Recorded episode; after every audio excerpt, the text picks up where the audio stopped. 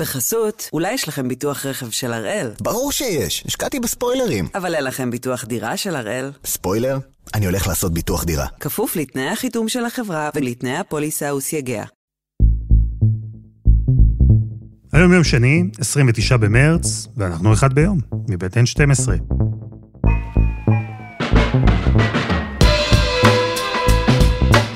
אני אלעד שמחיוף, ואנחנו כאן כדי להבין טוב יותר מה קורה סביבנו. סיפור אחד ביום, כל יום. והפעם, הפסקול של הקורונה. אהלן רום. היי אלעד. טוב, אז עבר קצת יותר משנה מאז שהמגפה הגיעה לישראל. אה, כבר דיברנו המון על האופן שבו היא השפיעה על החברה ועל הכלכלה ועל הפוליטיקה ועל העבודה, בכלל על העולם שסביבנו. אבל אתה בתור עורך פודקאסטים, שמת לב לעוד תחום שעליו היא השפיעה. אנחנו בדרך כלל כמעט שלא שמים לב אליו, וזה הסאונד. לגמרי. באופן מאוד טבעי אנחנו עושים קישור בין צלילים לזיכרונות ולרגש. תחשוב נגיד על מה ששירים מסוימים עושים לך, לאן הם מחזירים אותך. ואני חושב שיש צלילים מסוימים שגם מאפיינים את התקופה הזאת. למשל, הדבר הכי מובהק זה שיחת זום. הלו? סבתא? סבתא? היי. אה, הנה את. על המחשב יותר טוב, נכון? אני את כל הזומים מבקשת להעביר למחשב, כי אני לא, לא מסתדר, זה לא מסתדר לי עם הטלפון. יש גם בדיקת חום בכניסה למקומות. או פשוט רחוב שקט וריק במרכז של עיר.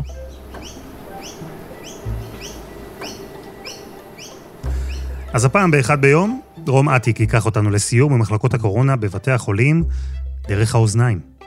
רום, הקורונה השפיעה על איך שבתי החולים נשמעים. בדיוק. אז את הסיפור הזה נתחיל בקצה של מסדרון ארוך וצפוף, בקומה החמישית של בית החולים וולפסון, בחדר מלא בצפצופים. מה זה החדר הזה בעצם? אפשר להגיד איזה חמ"ל, אבל זה לא חמ"ל. זה חדר אה, בקרה פנימית. מכאן כבר מתחיל הכל.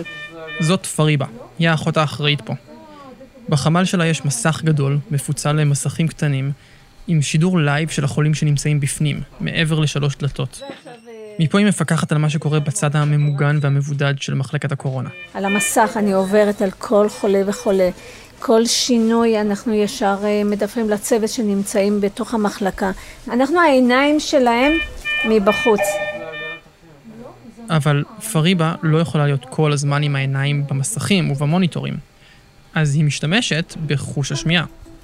אני צריכה בו זמנית להיות קשובה לכמה דברים. להבחין בין צלצול לצלצול, לדעת שזה צלצול של אינטרקום, זה צלצול של קריאת אחות, זה צלצול של המוניטור. הראש שלך צריך להיות אה, מרוכז בכל כך הרבה דברים. משהו, הנה, אתה רואה עכשיו צלצול של, אה, של קריאת אחות, חדר שבע. בנות, כנסו לחדר שבע בבקשה. ככה אנחנו קוראים להם. בעצם הצפצופים זו כמו מין שפה שפריבה למדה לדבר בה. הרעשים? multitasking, נשים הם multitasking. זה כן גורם לסטרס. זה גורם לסטרס, זה גורם למתח. זה דוקטור אהרון בולשינסקי, הוא מנהל מחלקת הקורונה. חלק מהאנשים סובלים מכאבי ראש, זה בטוח, ומאוד קשה להתרגל לזה. ומאז שהוא הגיע למחלקה הזאת, הוא מרגיש שחוש השמיעה שלו חווה התקפה. זה מצב שונה מאוד. אני כבר כמה פעמים הייתי במחלקת קורונה, זה מתחלף, אתם יודעים, יש פה רוטציה בבית חולים, וכל פעם אני שם על זה שאני יוצא ממחלקת קורונה למחלקה רגילה, אני מרגיש במקום אחר לגמרי. הרמת הרעש הבסיסית, הבסיסית, הקרקע, הוא הרבה יותר גבוה. בית חולים הוא מקום שיכול להיות רועש גם ככה, אבל במחלקת קורונה זה סיפור אחר לגמרי, ובולשינסקי לא סתם שם לב לזה. הוא טיפוס מאוד רגיש לסאונד ולמוזיקה. החל מקלאסיקה ועד, ה, לא יודע, פאנק הכי מכוער, אה, פרוגרסיב, כל זה אני מכיר, אני אוהב לשמוע את זה, אני מגוון את זה. גם אני מאוד אוהב פאנק מכוער ופרוגרסיב, אבל כשאני אומר לבולשינסקי שהצלילים בחמ"ל נשמעו לי כמו איזו יצירה אוונגרדית אקספרימנטלית, לא יש דווקא אסוציאציה אחרת. זה יותר, אתה יודע, כשהתזמורת מתחילה לכוון את, ה... לכוון את הכלים, זה, זה בדיוק כזה. כל אחד מנגן משהו, זה קקופוניה נקרא עושה קקופוניה, זאת אומרת, יש פוניה, אבל הוא לא, לא מסונכרן כזה, כן, בהחלט.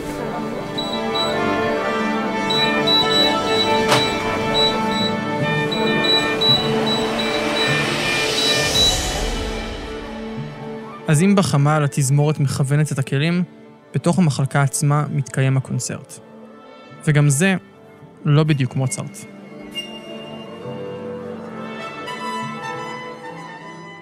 אז יחד עם דני נודלמן מצוות אחד ביום, נכנסתי לתוך המחלקה הסגורה. זה היה לפני חודש, כשמצב התחלואה והתפשטות המגפה היה אחר לגמרי. היו אז במחלקה 30 חולים, הרבה צעירים, הרבה חולים קשה. תלבשו, בסדר? איפה אנחנו יכולים להתלבש? בוא, בוא, בוא, כנסו. דני, בוא. פריבה, האחות האחראית, הכינה אותנו לקראת הכניסה למחלקה עצמה. ופה אולי צריך לתת הבהרה לגבי תנאי ההקלטה. קודם כל, אנחנו חייבים למגן לא רק את הגוף, אלא את כל הציוד שאנחנו מכניסים פנימה, למשל, את מכשירי ההקלטה. המיקרופון עצמו עטוף בניילון, מה שיוצר צליל טיפה מרשרש. וזאת רק הבעיה הראשונה. הכל בסדר. אחרי שהתלבשנו, עברנו מבעד לשלוש דלתות, לא.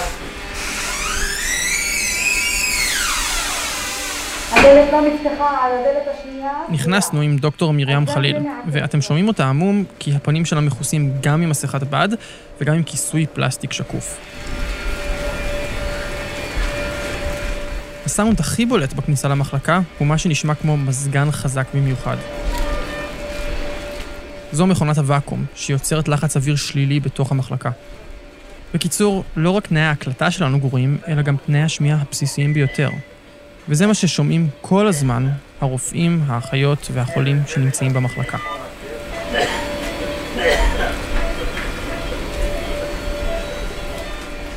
שכבת רעש קבועה של ואקום, מדי פעם שיעולים והרבה צפצופים. זה הפסקול של מחלקת הקורונה.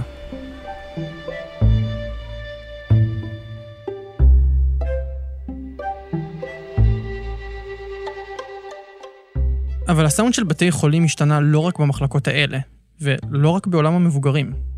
בנקודה הזאת אני רוצה להכיר לכם את הבן אדם שבכלל נתן לנו את הרעיון להקשיב לסאונד של בתי חולים. אה, יונתן גופר, רופא מתמחה ברפואת ילדים, אוטוטו מומחה, במרכז רפואת ילדים שניידר, אה, פתח תקווה, נשוי לאלינור, אבא למילה ודניאל, ואוהד מכבי חיפה. ואחד הדברים שהוא הכי אוהב בעולם, חוץ ממכבי חיפה, זה מוזיקה. אני תמיד אמרתי שאחרי אשתי והבנות שלי, הדבר הכי טוב שיש לי בחיים זה האוזניות שלי. מוזיקה, מוזיקה, בלי הפסקה. אני גם, בגלל שיש לי הפרעת קשב קשה, אני צריך הרבה הפרעות כדי להצליח להתרכז. אם אני רוצה להתרכז במשהו, אני צריך שיהיה מוזיקה ברקע. נגיד אם אני מבשל, צריך שיהיה מוזיקה ברקע. אם אני לומד, אני לומד עם מוזיקה. אני צריך עוד משהו כדי לתעל את, ה, את החוסר קשב שלי לערוץ קשב נוסף, שיעזור לי להתמודד עם מה שאני כן צריך להתרכז בו. אבל יש רק בעיה אחת. בזמן העבודה, הוא לא יכול להקשיב למוזיקה. בגלל זה נגיד, בעבודה, פה שאין לי מוזיקה, הרבה מתחרפים ממני, כי אני כל הזמן מתופף ומקיש על דברים. אז במקום שירים, הוא התחיל להקשיב לצלילים של בתי החולים. שנגיד בפעמים הראשונות שמים לב לזה, שאתה דווקא תורן, ארבע בבוקר, אתה הולך ממחלקה למחלקה, אתה שומע את הצלילים של הצעדים שלך, אם הם מהירים או איטיים, בהתאם לדחיפות, את הנשימות שלך, ואתה שם לב פתאום לצלילים שמרכיבים את היום-יום שלך. עכשיו, גם הרגישות שלך אליהם הולכת ומתחדדת ככל שהזמן עובר. אתה יודע לזהות כבר דברים שפעם היו נבלעים ברקע. אם למשל לפני שהייתי הורה, הייתי יכול ללכת כן לשמוע בכי ולא הייתי שם לב לזה. והיום שאני הורה כבר הרבה זמן, אני לא רק שאני שומע בכי, אני גם יודע להגיד מתי זה הבכי של הילדה שלי ומתי זה לא הבכי של הילדה שלי. זה כבר נהיה מאוד רגיש לדברים האלה. לכל מחלקה יש את המוזיקה שלה. והמוזיקה הזאת, יונתן אומר, הושפעה מאוד על ידי הקורונה. קחו למשל את המחלקה של יונתן בשניידר, ילדים ב', שזו המקבילה בעצם לפנימית אצל מבוגרים. זאת המחלקה שבה מאושפזים ילדים שנדבקו בקורונה. אצלנו במחלקה יש חדר קורונה, שזה החדר הזה. אנחנו מדברים איתם דרך האינטרקום. יש חדר סגור, בתוך המחלקה, ומבעד לחלון בין התריסים הלבנים, אנחנו רואים אימא, יושבת וקוראת ספר, והבן שלה במיטה. היי, בוקר טוב. יונתן מדבר איתה דרך אינטרקום. כאן אה, דוקטור יונתן, איך אתם מרגישים? יפי. נוח לכם שם לבד? כן. כן. טוב, אם צריך משהו, את יודעת לתפעל את האינטרקום? אם צריך משהו, את יודעת לתפעל את האינטרקום?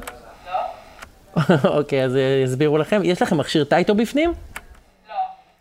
אוקיי, אני אשאל את... אה, התחלנו קצת להתרחק מהמטופלים. אנחנו הכל מאחורי איזשהו תווך, תווך של מסכה, תווך של המגן פנים, תווך של החדר שמדברים באינטרקום. אנחנו לא מספיק קרובים כמו שהיינו פעם, צריך לדעת להתגבר על זה. אני חושב שדווקא המרחק בין המטופלים, זה שאנחנו מאחורי, כל הזמן מאחורי המשקפיים, כמו שאומרים שמישהו עיוור, פתאום שאר החושים שלו מתחדדים, אז אני חושב שהחוש סאונד שלנו, חוש שמיעה שלנו, מאוד צריך להתחדד בעקבות הקורונה. וקורונה זו מחלה שפוגעת בריאות. אז הדרך של יונתן לאבחן את הריאות זה להקשיב. אני מלמד אחרי התינוקות, אני תמיד אומר, ילד שנחנק ואתה לא שומע אותו, זה ילד הרבה יותר מדאיג. כי מיתרי הקול נמצאים בקנה הנשימה. אז הניואנסים בלהקשיב לנשימה בקורונה, שאנחנו יודעים שזה אחד מהגורמי תחלואה הגבוהים, הקשר הנשימתי, הם מאוד מאוד חשובים פה. אנשים מפחדים להגיע בתקופה כזאת לבתי חולים, אז הוא מקבל מהורים כמויות של הודעות קוליות בוואטסאפ.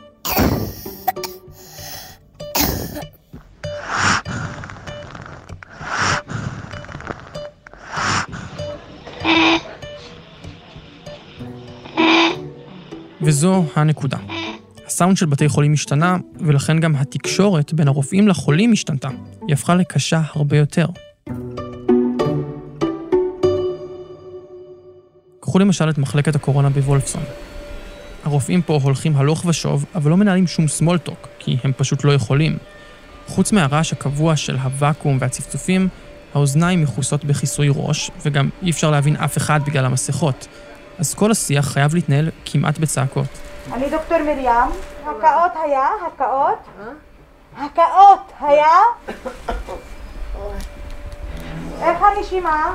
איך את נושמת? למה את לא מחוברת לחמצן? זאת אומרת, זה ערוץ התקשורת שלנו כרגע, מה שיש, חוש השמיעה. זה דוקטור רון דובינסקי. ברור שיש לנו בעיה עם זה עכשיו. התקשורת המילולית היא מורכבת, היא לא פשוטה.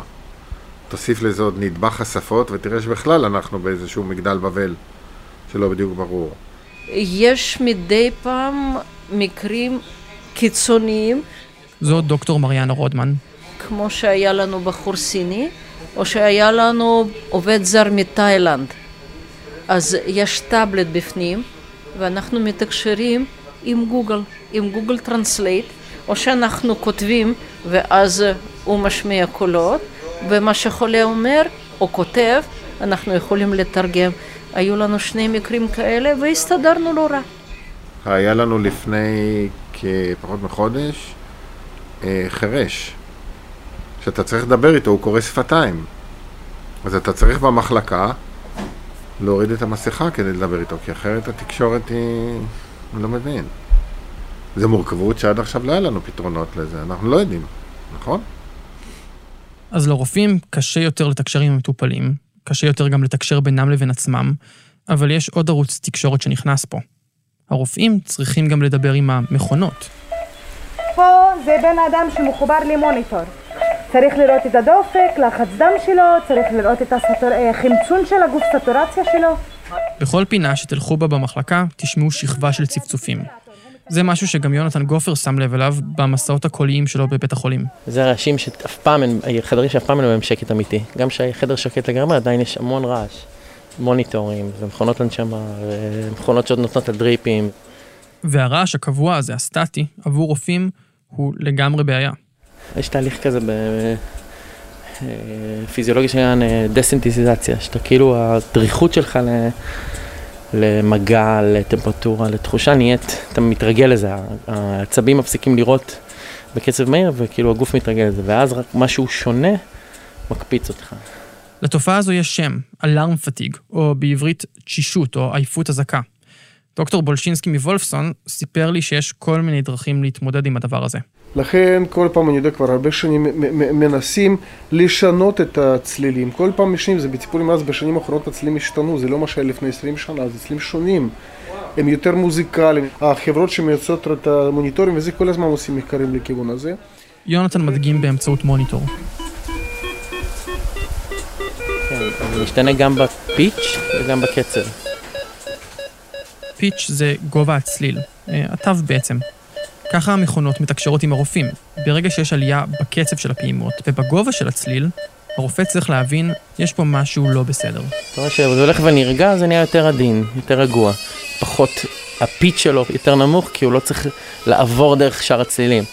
ככל שהפיץ' גבוה יותר, אתה שומע, זה כמו שאתה שומע שייקר בשיר, לפני הגיטר, לפני הכל, כי הפיץ' שלו נורא גבוה. אבל הצפצוף הקבוע הזה יכול גם לשגע את החולים.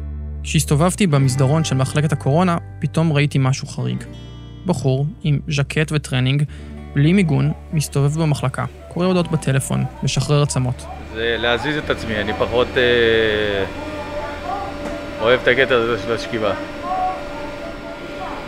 עושה את הסיבובים, קורא, טלפון. קוראים לו דוד, הוא בן 46 מחולון. הוא טכנאי קירור. הוא פה כבר שלושה ימים ומרגיש הרבה יותר טוב. אנחנו מנסים לדבר, אבל... אם אתה רוצה קצת יותר שקט מהרעש שיש פה... אז אנחנו זזים הצידה. איך אתה עם הרעש פה? קצת מעיק הרעש, אבל... אה, אתה יודע, באיזשהו שלב נכנס לך לתת מודע וזהו. אתה יודע, אתה מדבר פה עם אנשים? אה, יצא לי לדבר עם כמה אנשים, כי כל אחד בדרך כלל אה, מסתגר בחדר. הבן אדם לא רגיל להיות אה, לבד. מה אנשים בתוך המחלקה, מחוץ למחלקה לא יודעים על מה שקורה בפנים? אנחנו שומעים צליל של עגלה. אה, דוד לא עונה, הוא מביט אחורה, ואנחנו רואים אח שמוביל מיטה, ועליה שק שחור. מישהו או מישהי שלא שרדה. נפטר, או נפטרה. זה מראה שפחות רציתי לראות, אבל uh, חלק מהקורונה. ממש לא קל לראות דברים כאלה. דוד, תודה רבה. תודה לך. אין דרך אחרת לומר את זה. המקום הזה נראה ונשמע כמו הגיהנום. תחשבו על זה רגע. אתם חולים, אולי אפילו לא בבית חולים, סתם חטפתם צינון ונשארתם בבית. אתם חייבים לנוח, אבל השכנים בדירה למעלה כל הזמן עושים רעש, הם מזיזים רהיטים, הם שמים מוזיקה רועשת, אין שנייה של שקט. סיוט, לא? אז תחשבו על החולים במחלקת הקורונה, שנאבקים במחלה נוראית, וברקע כל הזמן יש רעש בלתי נסבל, שבקושי מאפשר להם לדבר עם מי שנמצא איתם בחדר. וזה לא סתם מטרד, זה דבר שממש יכול להשפיע על הבריאות הפיזית והנפשית של המטופלים. בדקו אצלנו האם ילדים, תינוקות שיש להם בונכיוליטיס, דלקת של דרכי אוויר תחתונות, אם להשמיע להם מוצרט משפר את המדדים. בגיל למסקנה הראו שלא, אפילו לא צריך להשפיע עליהם מוצרט. מה שהשפיע עליהם הכי הרבה זה שחיבו את כל הסביבה מסביבם, את כל המוניטורים, זה פשוט היה שם מוצרט או שקט, היה איזשהו שקט, והילדים, הנתונים שלהם השתפרו משמעותית. כאילו יש משהו בשקט הזה גם שריפא אותם, כאילו רגע לא להציק להם עם כל כך הרבה דברים, לא להציק להם עם רעש, ולא להציק להם עם בדיקות ולא זה. זה היה מחקר מאוד uh, נחמד.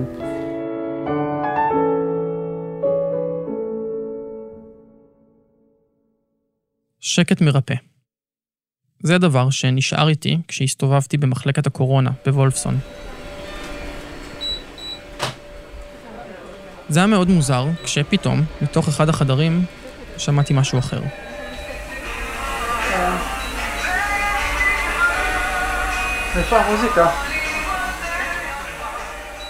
הבן אדם ששכב על המיטה הרים את הטלפון להראות לי שממנו הגיע השיר של אמיר בניון. הוא לא הצליח להתרומם עוד בעצמו. הוא סיפר לי שקוראים לו איתן, ושהוא שם כבר חמישה ימים. כמה אתה? שאלתי אותו אם יש לו משפחה. יש לך משפחה? אישה וארבעה ילדים. ואם הוא פגש אותם. פגשת אותם? רק בטלפון. רק בטלפון. אתה נלחם פה עם עצמך. דואג לעצמך. אתה נלחם פה עם עצמך, הוא אמר לי. חוץ מזה שגם יש פה צוות. הם עוזרים לך. אבל בעיקר בן אדם צריך לעזור לעצמו. בן אדם צריך לעזור לעצמו, הוא אמר. אז שאלתי איך הוא עושה את זה. איך אתה עוזר לעצמך? בעיקר עם המוזיקה. מחשבות טובות, אמונה. מוזיקה, מחשבות טובות ואמונה. חלומות. חלומות. זהו. לעצור. איתן, המון תודה ששיתפת. תודה לך.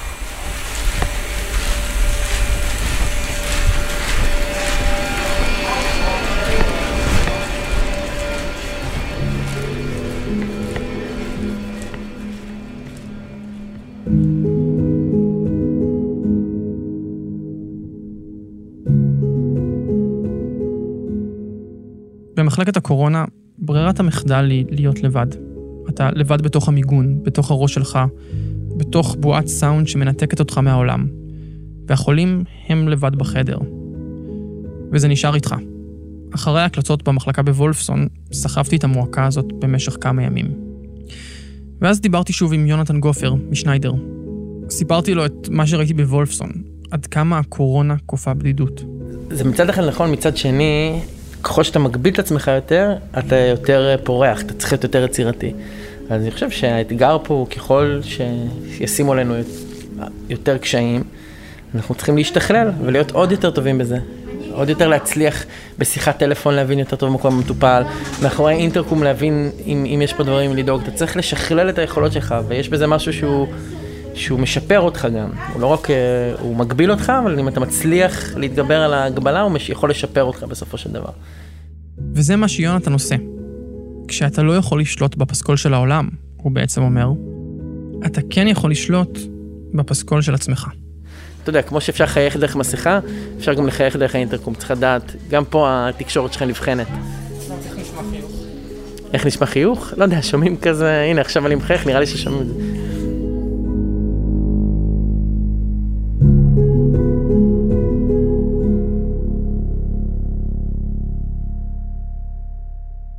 אז רום, מה המצב כרגע במחלקת הקורונה בוולפסון?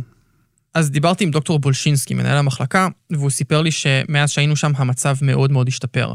לפני חודש היו בוולפסון שתי מחלקות קורונה, ועכשיו יש שם רק אחת עם 17 חולים.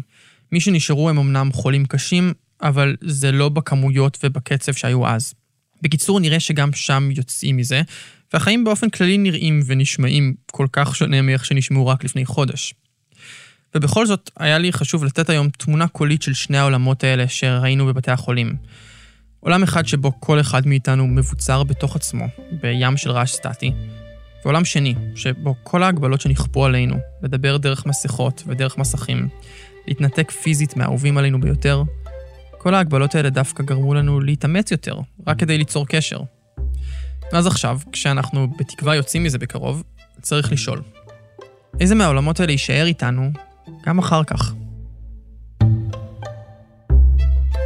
תודה, רום. תודה, אלעד. וזה היה אחד ביום, מבית N12. תוכלו למצוא אותנו ב-N12 ובכל אפליקציות הפודקאסטים. אם תעקבו אחרינו, תוכלו לקבל בכל בוקר את הפרק החדש, ואם אהבתם את אחד ביום, נשמח אם תדרגו אותנו ותשתפו עם חברים. אני יכול למשל להמליץ לכם על השורה שמעת או שמעת כבר את אחד ביום החדש? זו שורת פתיחה נהדרת לשיחה עם חברים. המון המון תודה לרום עתיק, העורך שלנו, ולדני נודלמן, שביקרו במחלקות הקורונה, כשבישראל עוד הייתה הרבה יותר קורונה. ותודה גם לעדי חצרוני, ליאיר בשן שהיה על הסאונד, ואני אלעד שמחיוף. אנחנו נהיה כאן גם מחר.